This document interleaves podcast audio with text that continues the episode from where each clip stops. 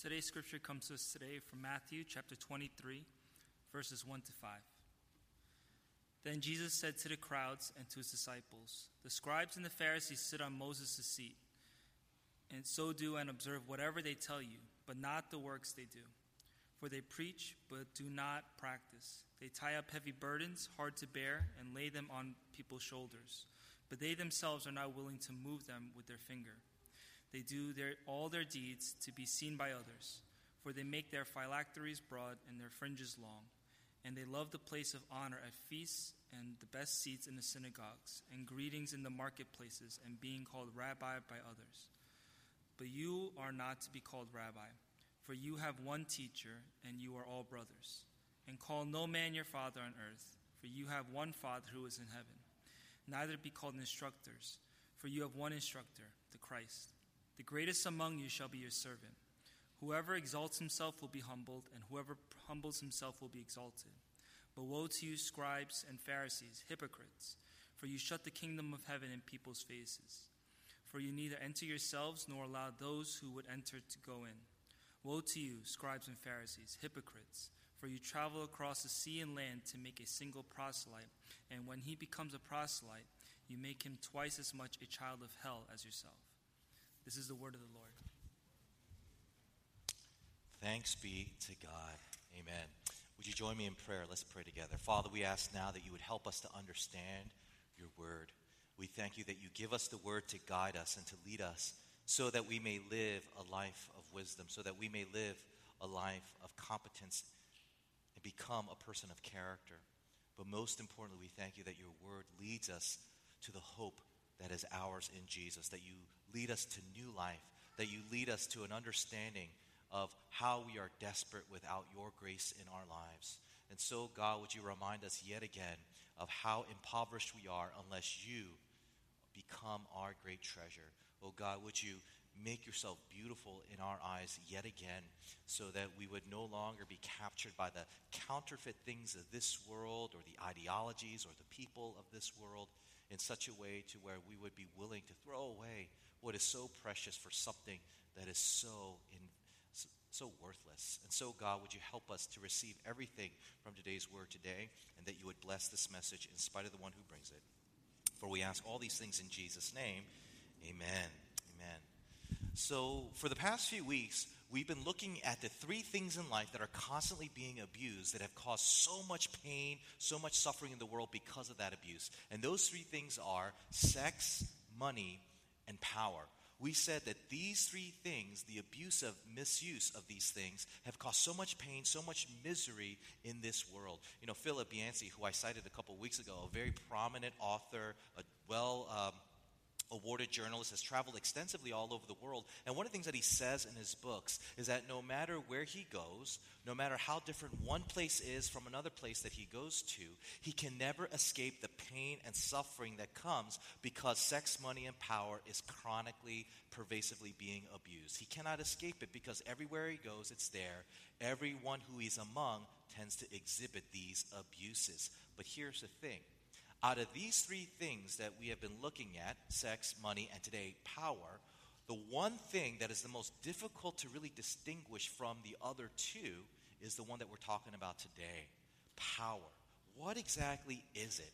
You know, we think we know what it is, but yet on the other, other hand, we don't really know what it is because one of the ways that you should be able to say that you understand something is how you can say it is different from something else. Ah, with that said, I ask you the question what is the difference between sex and power? What is the difference between money and power? You see, we know the difference between sex and money, money and sex. Yeah, those are two obvious different things that we can distinguish. But what is the difference between sex and power, money and power? Because in our culture today, sex and money tends to be the vehicle that power rides upon to where it's so hard to say, you know, this is what makes sex sex and this is what makes power power. In some ways, we conflate the two. We say sex is power, money is power, but is that really so? Why would we even bother to say that power in and of itself is its own thing? What is the nature of power? It's really hard to distinguish. Now, of course, this doesn't mean that there haven't been attempts in trying to figure out the difference between sex and power and money and power. For example, one very uh, well known, prominent TV show that's on uh, line right now that everyone is watching is House of Cards on Netflix. Right? Anyone see House of Cards? No? Good. no, I'm sure all of you watch it, right? But in the first season of that show, the main character of that, of that show, Frank Underwood, who plays a congressman, he tries to explain to us the difference between power and money in this instance. Take a listen to what he says in this quote. He says, Money is the McMansion in Sarasota that starts falling apart after 10 years. Power is the old stone building that stands for centuries. I cannot respect someone who does not see the difference. Now you're like, whoa, that's deep, and I guess I understand what he's saying, but in the end, it doesn't really help us understand what power is in and of itself. What exactly is this thing known as power? Well, hopefully today, after today's message, not only will you come to understand what power is, but hopefully even more so, you'll be able to avoid the abuses of power so that you don't contribute to the destruction that's already out there and constantly out there because people of power are always abusing it. So, with that said, we're going to look at a passage of Scripture that Jesus teaches us about the nature of power and how to avoid it with three things to consider. Number one, the pervasive abuse of power. Number two, the purpose of power. And finally, the reason for power. The pervasive abuse of power, the purpose of power, and finally, the reason for power. Okay, let's jump right in. First, the pervasive abuse of power. Do you recognize this quote I'm about to say? Absolute power corrupts absolutely.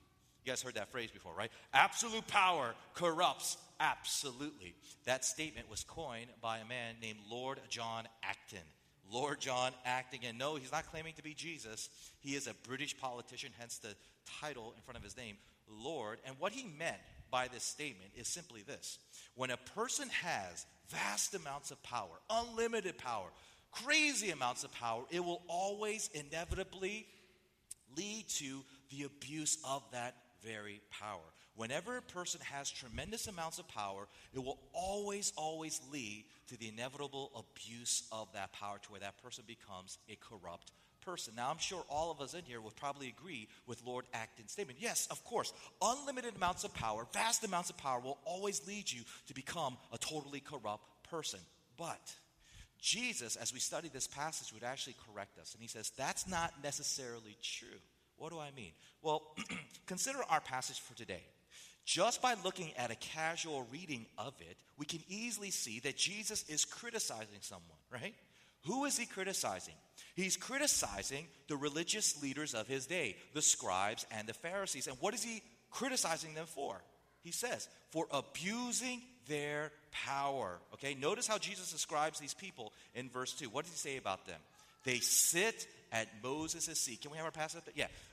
They sit at Moses' seat. Now, for those of you who are not familiar with the stories of the Bible, Moses was a very prominent leader in Israel's history, which is why his name really evokes this idea of a powerful person. So when Jesus says that the scribes and the Pharisees sit at Moses' seat, what they're basically saying is that these people are the equivalent of saying that a person sits on Abraham Lincoln's seat or George Washington's seat. It was a euphemism for a position of power. And here's the question How did these powerful people use the very power that they had, symbolized by them sitting on Moses' seat? Jesus says in verse 4, read it again with me. They tie up heavy burdens, hard to bear, and lay them on people's shoulders, but they themselves are not willing to move them with their finger. In other words, these scribes and their Pharisees and these Pharisees, excuse me, use their power to make other people's lives much harder. Why? So it can make their lives much easier. I don't know about you, but that sounds like a classic description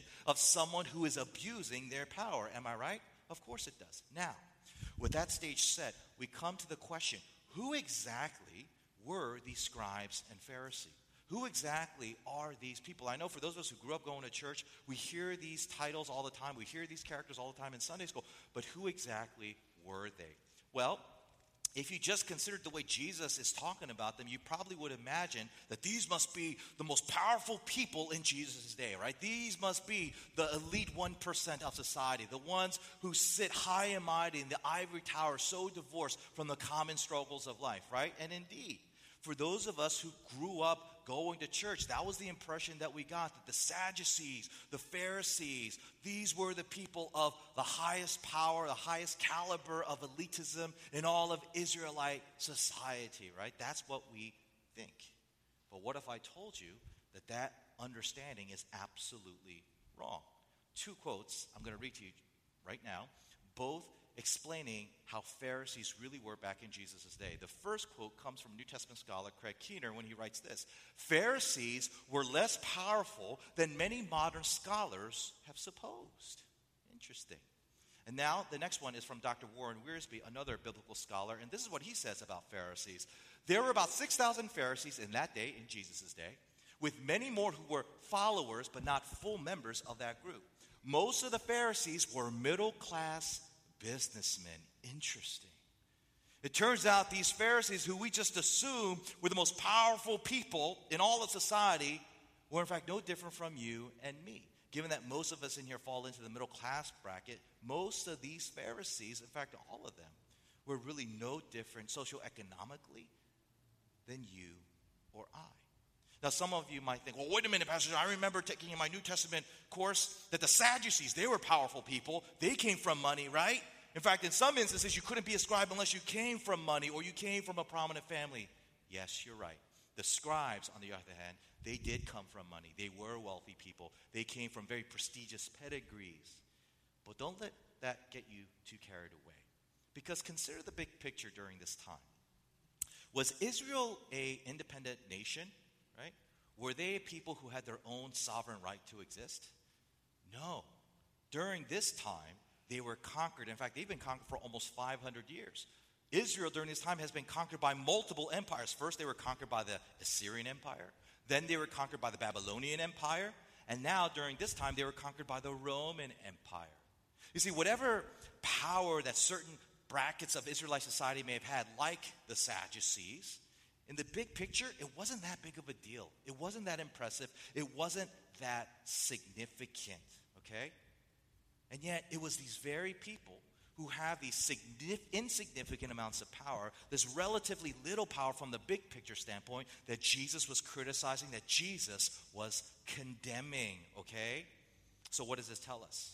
It tells us simply this you don't need absolute power to be corrupt, absolutely. You know what you need?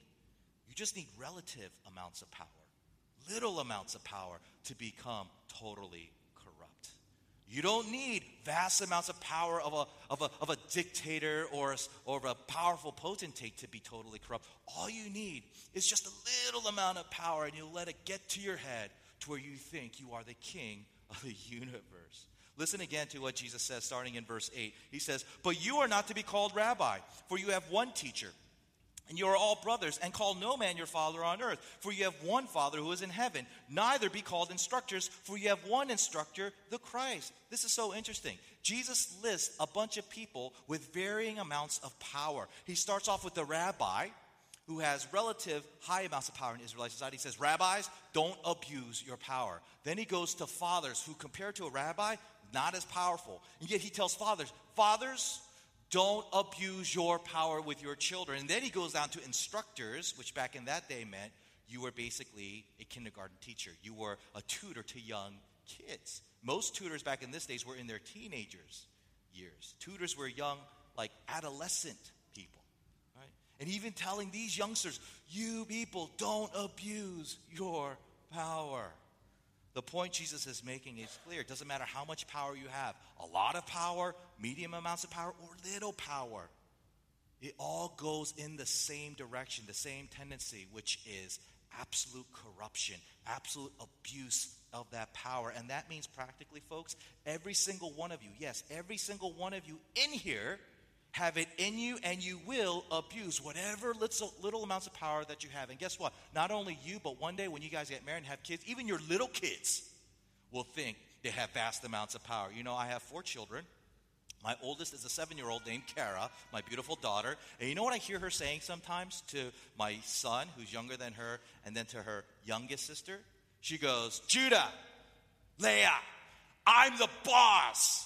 Do as I say, right? She always makes sure that mommy and dad can't hear. She's like, I'm the boss. I'm the noon, I'm the unni. Do as I say, right? It's little amounts of power, little amounts of authority. And she thinks she's like Kim Jong un or something, right? She's like, I have the power.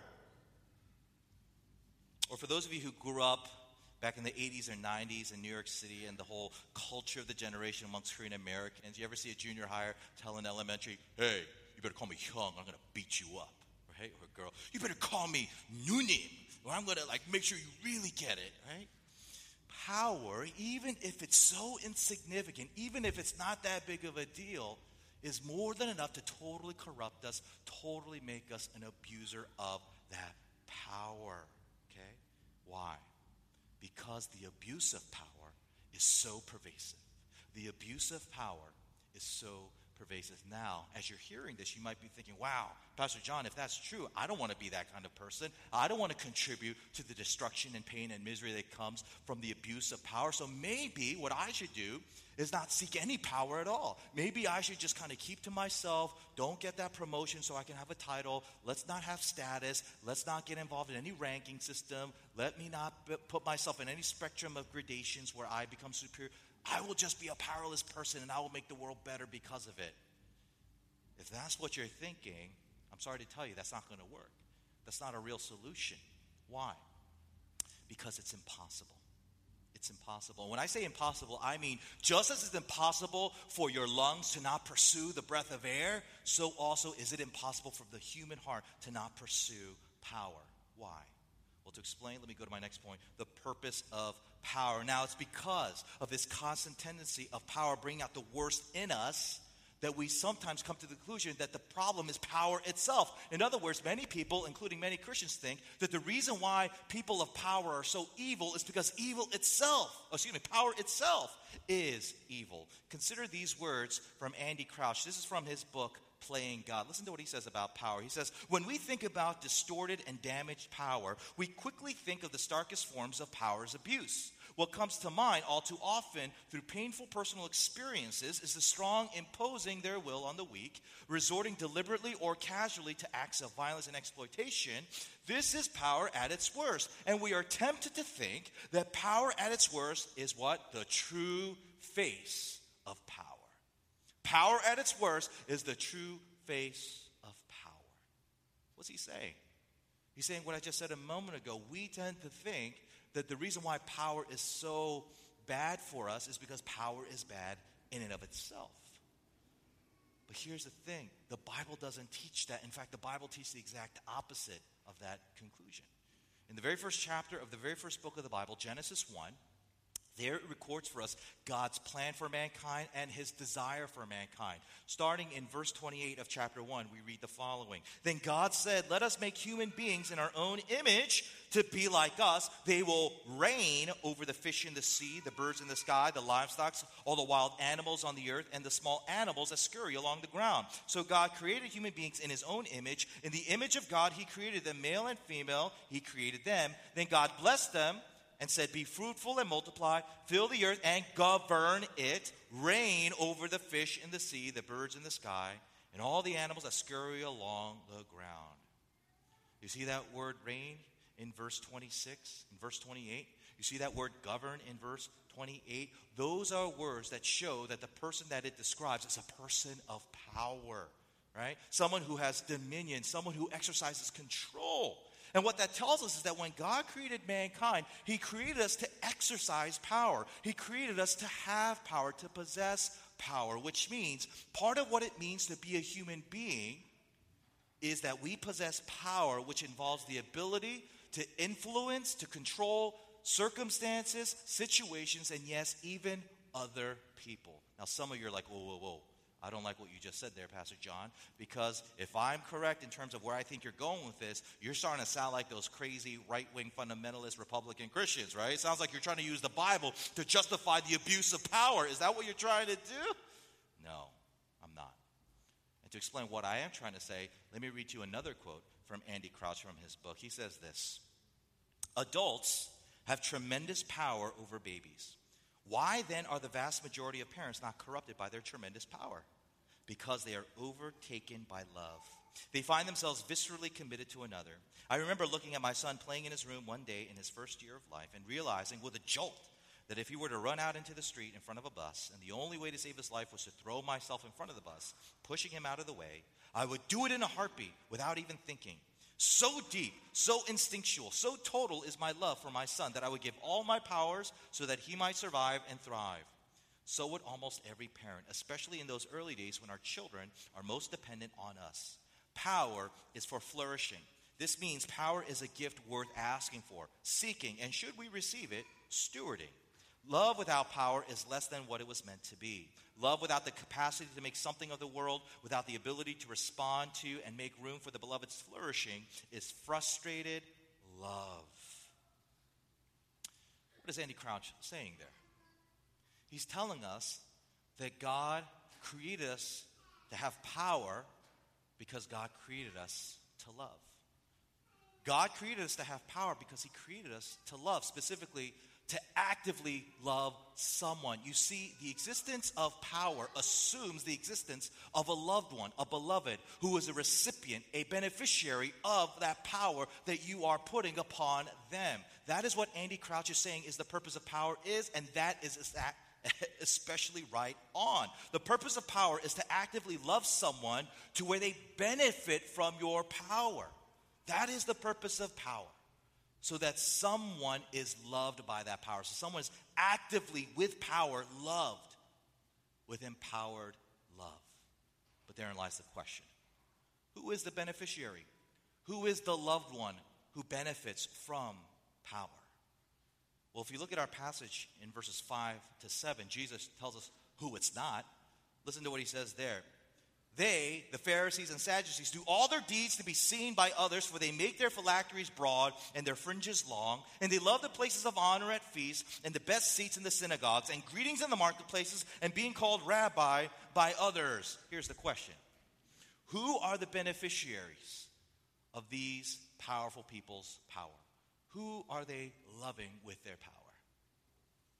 Themselves, right? It's me, myself, and I.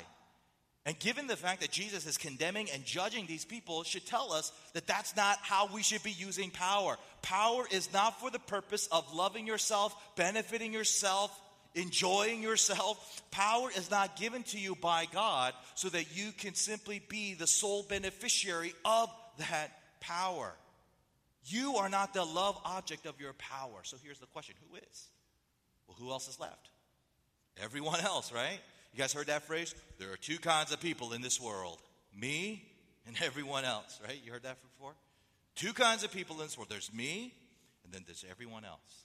If you apply that statement to Jesus' teaching, it should be clear who the other people are to be. It's everyone else. God gives us power not so that we can love ourselves, but so that through our power, we are actively loving other people. When I say love, I don't mean those fuzzy emotional, like, oh, you're my soulmate, I get you, we click, we're best buds, you're like brother from another. I'm not talking about that emotional connection. I'm talking about love that is empowered, active love, love spoken through action, okay? Which means loving someone with power means that you bless someone in an area of life where they feel cursed that you empower someone who feels disempowered in a certain area of life, where you bless someone to be more fortunate in an area where they have suffered misfortune, okay? Whether it's financial power, whether it's educational power, whether it's a status power, you use power to better other people through power, through action. Not simply through nice sentimental words of affection, not through writing little love letters, not through having heart to heart contacts with each other, but through active love. Now, for those of you here investigating Christianity, you're probably hearing this and you're thinking, right on, right? I agree with you. That is right. The purpose of power is not so I can love myself, not to benefit myself, but to benefit those around me. That's so true. Here's my question then, Pastor. Why do I need to be a Christian? if what you're saying is true and I agree with it, what difference would it make if I believe in Jesus as Lord and Savior and if I don't? Because we have the same agreement here. We both agree that the purpose of power is to bless others. Or you probably wouldn't say bless as a non Christian, to benefit others. Right? That's a great question. And that leads me to my final point the reason for power. Read again with me verse 13 to 15 of our passage where Jesus says this But woe to you, scribes and Pharisees, hypocrites! For you shut the kingdom of heaven in people's faces, for you neither enter yourselves nor allow those who would enter to go in. Woe to you, scribes and Pharisees, hypocrites! For you travel across sea and land to make a single proselyte, and when he becomes a proselyte, you make him twice as much a child of hell as yourselves. Now, perhaps because of all this religious and spiritual lingo that Jesus embeds in here, you probably didn't notice something. And that is, Jesus in these verses has just shown us what all people of power do constantly, right? What they're capable of doing and what they constantly do. Two things. The first thing that people of power do is that they always either close doors of opportunities for other people or they open doors of opportunity for other people. That's what people of power do. You either open opportunities for other people or you close opportunities. So, for example, my son will come to me and say, Dad, I want a popsicle, right? He's saying, I don't have the power to reach the freezer. You do. Will you open that door of opportunity and hand me a nice, delicious popsicle? And I, having the power, I'm taller than him, I can reach, I'll say, no. You know, I just close that door of opportunity. That's what people of power do. You close doors of you open doors of opportunity. Right? In this instance, in our passage, it says that the scribes and Pharisees were shutting the opportunity of people to enter the kingdom of heaven because they're shutting the door of heaven at people's faces. Verse 14, okay? The second thing that Jesus says that people of power are always doing and constantly do is that they're spreading out their influence or they're trying to spread their presence with their power. Listen again to what he says about them in verse 15. Woe to you, scribes and Pharisees, hypocrites, for you travel across sea and land to make a single proselyte, and then he becomes a proselyte. You make him twice as much a child of hell as yourselves.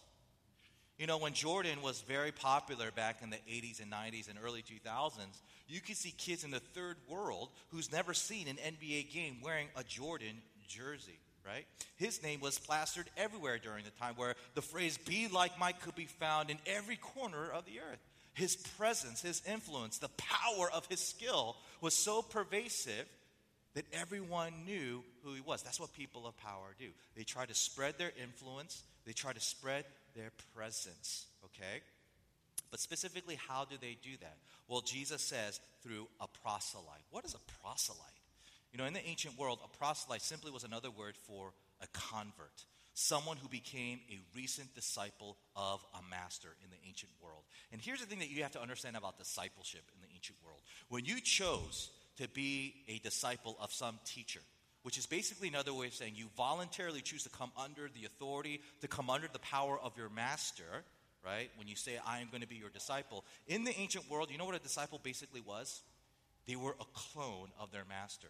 They thought the way their master thought. They behaved the way their master behaved. They spoke the way their master spoke. They prioritized what the master prioritized. They valued what their master prioritized. In other words, they were just like their master, to where when people would see a certain disciple, just by observing them, they could say, ah, he is a disciple of Gamaliel or he is a disciple of Paul, or Paul. you could just tell because in the ancient world, that's what discipleship entailed. You were basically a clone, but of course, back in those days, they didn't use the word clone. They didn't have that vocabulary. They used another word. You know what word they used? Image bearer, icon. That was the Greek word, right? We get our word icon from it. They were image bearers of their master. A disciple was to bear the image of the master. So, what does it mean? It means people of power wanted to make people in their image. They wanted to go out and spread their presence, right, through the people under their power to bear their image to where they would think, talk, value, and love the things that they think, value, prioritize, and loved as well. Now, if you've been paying attention during the sermon, if you haven't fallen asleep yet, you're probably thinking to yourself, wait a minute, why did I hear that word before. Why does that word sound so familiar? Image bearer. Didn't you just mention that word? Indeed, I did. When I read Genesis 1 28 to you, that word came up. Listen again to what it says. Then God said, Let us make human beings in our image to be like us. They will reign over the fish of the sea, the birds in the skies, the livestock, all the wild animals on the earth, and the small animals that scurry along the ground. So God created human beings in his own image. In the image of God, He created them, male and female, He created them. It turns out God behaves like a powerful person. He wants to spread His influence, and we know spread His presence over all the earth with people under His power bearing His image who are acting, thinking like Him. And why not? Because not only is God powerful, Scripture says He is the most powerful of all. Consider these words from David poetically in 1 Chronicles 29 when he says, starting in verse 10, O Lord, the God of our ancestor Israel, may you be praised forever and ever. Yours, O Lord, is the greatness, the power, the glory, the victory, and the majesty. Everything in the heavens and on earth is yours, O Lord, and this is your kingdom. We adore you as the one who is over all things. Wealth and honor come from you alone, for you rule over everything. Power and might are in your hand, and at your discretion, people are made great and given strength. Interesting. Interesting. David is saying that God is not only the most powerful of all, but he is the source and the reason why certain people have power or more power than other people. And the purpose of all this power is really for one goal. Power exists so that people would receive it and do what? Worship God Give praise to God. Give all to God. Oh, God, you're so great. We love you. You're the most marvelous thing in the world. To praise His greatness. Now, perhaps you're a little unsettled by that. Like, ah, that makes me feel uncomfortable. That God uses His power so it could result in Him being praised and loved. And sounds a little narcissistic. You know, images of Kim Jong un standing on his platform while millions of people marching and smiling at him and praising his name deep down, cowering in fear over his power. Is that who God is? Is he a cosmic Kim Jong un? Is that what he's trying to do? No, he's not. Far from it. How do I know? Look at what it says in verse 15. Look at what Jesus says happens to a person who becomes a disciple of a person who abuses their power. He says this You make him your disciple twice as much a child of hell as yourselves. Wow. Jesus tells us that when a person comes under the power, under the influence, under the authority of a person who's abusing their power, that disciple will turn out more evil, more sinister, more messed up, and more abusive in his power over other people. He becomes of a greater monster. And of course, I keep repeating his name, Kim Jong Un. Haven't we seen that? Haven't? Isn't that what people are saying? This guy is more crazy than his dad. This guy is more psycho than his dad. Who would have thought, right? Kim Jong Un, oh, he's no one's going to be as bad. Oh, his son. Oh my goodness. Why is it that people who are victimized by the victimizer become a worse victimizer over other victims? In fact, we see this same dynamic in the Bible too. You know, the Bible paints Solomon in First and Second Chronicles in a very positive light. But if you actually study Kings, the book of Kings, Solomon is not the great king that we sometimes imagine him to be. Now, no doubt he did great things for Israel, but he's abused his power many times. You know that he slept with more women than any. You think all of that was all consensual? Right? This man abused his power. What was the consequences of that? You remember Rehoboam, his son, when he became king? Do you remember what he said to his subjects? The first speech he made as king of Israel, he said this in 1 Kings 12, verse 14. My father, Solomon, laid a heavy burden on you, but I'm going to make it even harder, heavier. My father beat you with whips, I'm going to beat you with scorpions. What? Like, you think Donald Trump was bad? Rehoboam, my father beat you with, I'm going to beat you with scorpions. Jesus is teaching us here that when a person of power abuses their power, it always leads to those who are under that abusive power to come out even more evil, more sinister, to where it creates more havoc in the world. Just because a tyrant dies out doesn't mean his tyranny is over. In fact, it may have multiplied if he had kids. But here's the subtext that Jesus is strongly implying that doesn't happen to those who come under the power in fact, the Bible teaches us in other places that when you come under the power of God, when you come under the authority of God's power and you choose to be a disciple of God, you don't become more evil because, first of all, God isn't even evil in the first place. So, how can you be more evil than a God who isn't evil at all? In fact, you become the opposite. You become like God. Colossians chapter 3, verses 5 to 11 says this Put to death, therefore, whatever belongs to your earthly nature sexual immorality, impurity, lust, evil desires and greed, which is idolatry. Because of these, the wrath of God is coming. You used to walk in these ways in the life that you once lived, but now you must also rid yourselves of all such things as these anger, rage, malice, slander, and filthy language from your lips. Do not lie to each other, since you have taken off your old self with its practices and have put on the new self, which is being renewed in the image, excuse me, in the knowledge, in the image of its creator. Here, there is no Gentile or Jew, circumcised or uncircumcised, barbarian, Scythian, slave, or free, but Christ is all and is in all.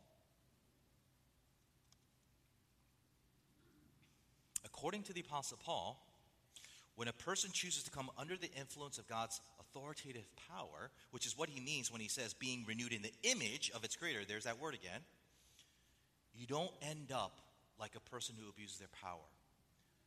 In other words, you don't end up like a person who is evil, greedy, slanderous, full of malice, lying. No, instead, you become like the one whose image you bear. You become like God.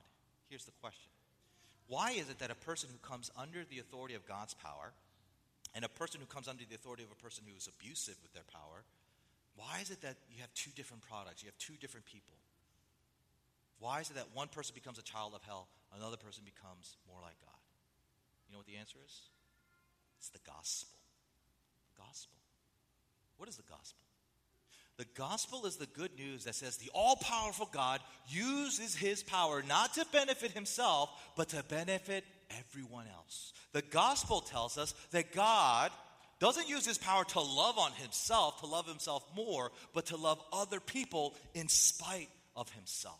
The gospel tells us that God is a total opposite of the scribe and the Pharisees, these people who abuse their power. How? Because in verse 14, remember, the scribes and Pharisees, what do they do? They shut the door of heaven in people's faces. Our God uses his power to open the door of heaven in people's faces. Why? Because he allowed himself to have the door of heaven shut in his face. How could God have his face? How could God have his, have his face shut from the door of heaven? Simple. He becomes a man, Jesus Christ, and he lives the life of perfect obedience that we all should live, but we don't. And he suffers the full penalty of all our sins that ultimately led to him dying on the cross as our substitute Savior. And when he died on the cross, do you know what was the most painful thing? Do you think it was the nails? Do you think it was the crown? Do you think it was the whips? I think it's when he cried out, My God, my God, why have you forsaken me? You know what he say there? Father, why did you close the door of heaven in my face? Right? That is what Jesus suffered for us, so that the door of heaven, which should be sealed off from you, is wide open, so that you can come in and you could have what you don't deserve at all. You could have God Himself. This is what the gospel teaches us about God.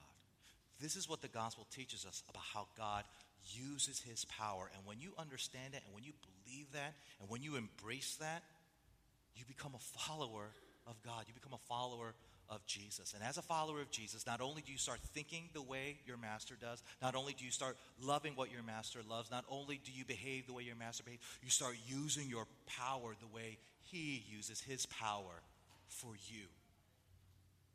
And that is the reason, Christian, for the purpose of power. That is the reason why God gave you his power to you.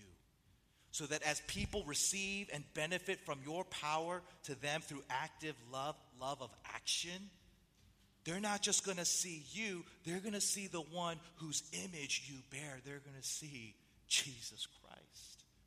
That is the reason why we have the purpose of power. For those of you who are investigating Christianity and my non Christian friends, let me ask you. You may share with us a common understanding of the purpose of power, but do you have a reason for that? We do. We Christians do. What is your justification? How do you answer someone who may not agree with you? Say, I don't think that's the purpose of power. I think the purpose of power is to be all about me, to love on me. What can you offer as a reason, as a justification? I'm willing to bet you probably don't have one.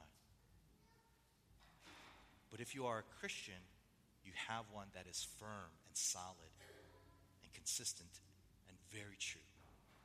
The reason why the purpose of power is to benefit others and not self, is because that is what the powerful person of all did for us. And we bear his image, and that is why we do what we do. We are justified in doing that. The question is, friend, are you justified in sharing our beliefs in the purpose of power? Do you have that same reason? I pray that you do. But I want to end my message now by finally addressing you guys, Christians, NCF, brothers and sisters who are visiting from other churches. And as I end this message, I actually want to end it in the form of some questions. So, can I encourage you guys, as awkward as it might be, can I invite you just to bow your heads for just a moment? And I would like for you to process and be intentional in thinking through some of the things that I'd like to ask you. Consider for a moment the power that you have. Maybe you think you have no power at all. Maybe you think that there is no power, but I hope that in light of today's message, you realize that is not true, that indeed you do. And so, with that in mind, here's my question How have you been using your power? How have you been using your power? Have you been using it like the scribes and the Pharisees, or have you been using your power the way God has used his power over you? And furthermore, think of the people who are under the influence of your power. Maybe it's your child, maybe it's your spouse, maybe it's your, your, your employees, maybe it's a, a student that you're responsible for as a teacher. When you exercise your power over them, who do they see? Do they see you or do they see Jesus? Do they see you to where you expect them to exalt you and say, Whoa, how great you are? Or did they see Jesus to where they would say, How great he is, how awesome he is? In other words, when you exercise your power over people, do they see a child of hell or do they see the true Son of ultimate Son of Heaven. I want to invite you now to go before the Lord and respond. It's a time of prayer. Please pray together.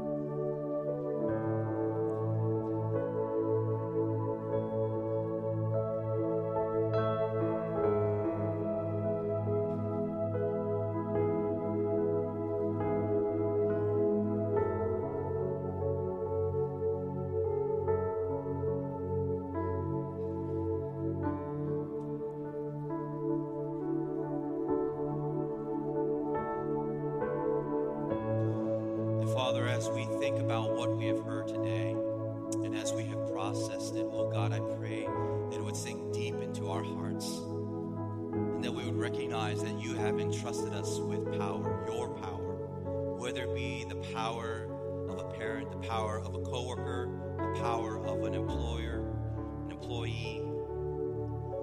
God, we pray that we would be faithful stewards of power and that we would be like you, Jesus, exercising power the way you have exercised it upon us. That it would not be for our benefit, that it would not be for our enjoyment, but ultimately it would be for those who are in desperate need of that power. Father, we pray that we would be a people who would use our power to better those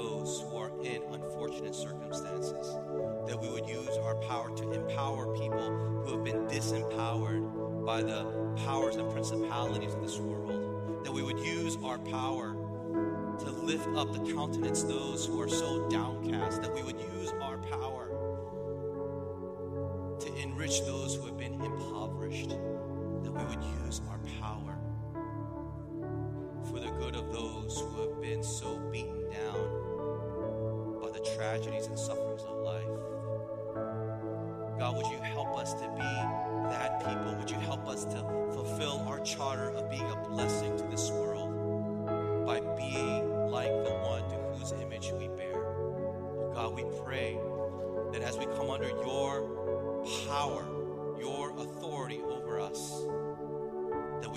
longer be what we were before Jesus, a child of hell, but that we will become like Jesus, the true Son of God. Oh God, would you help us to truly bring this kind of transformation upon ourselves so that those under the influences of our power would also be encouraged and renewed and find hope in Jesus Christ. Oh God, would you help us to live that out?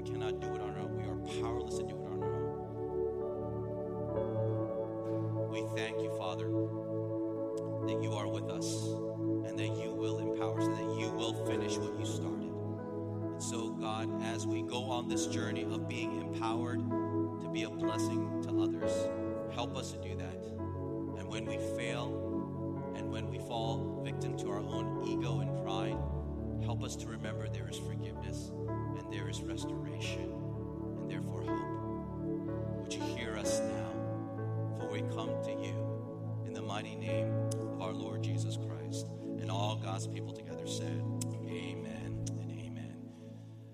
We're now going to give God his tithes and our offering.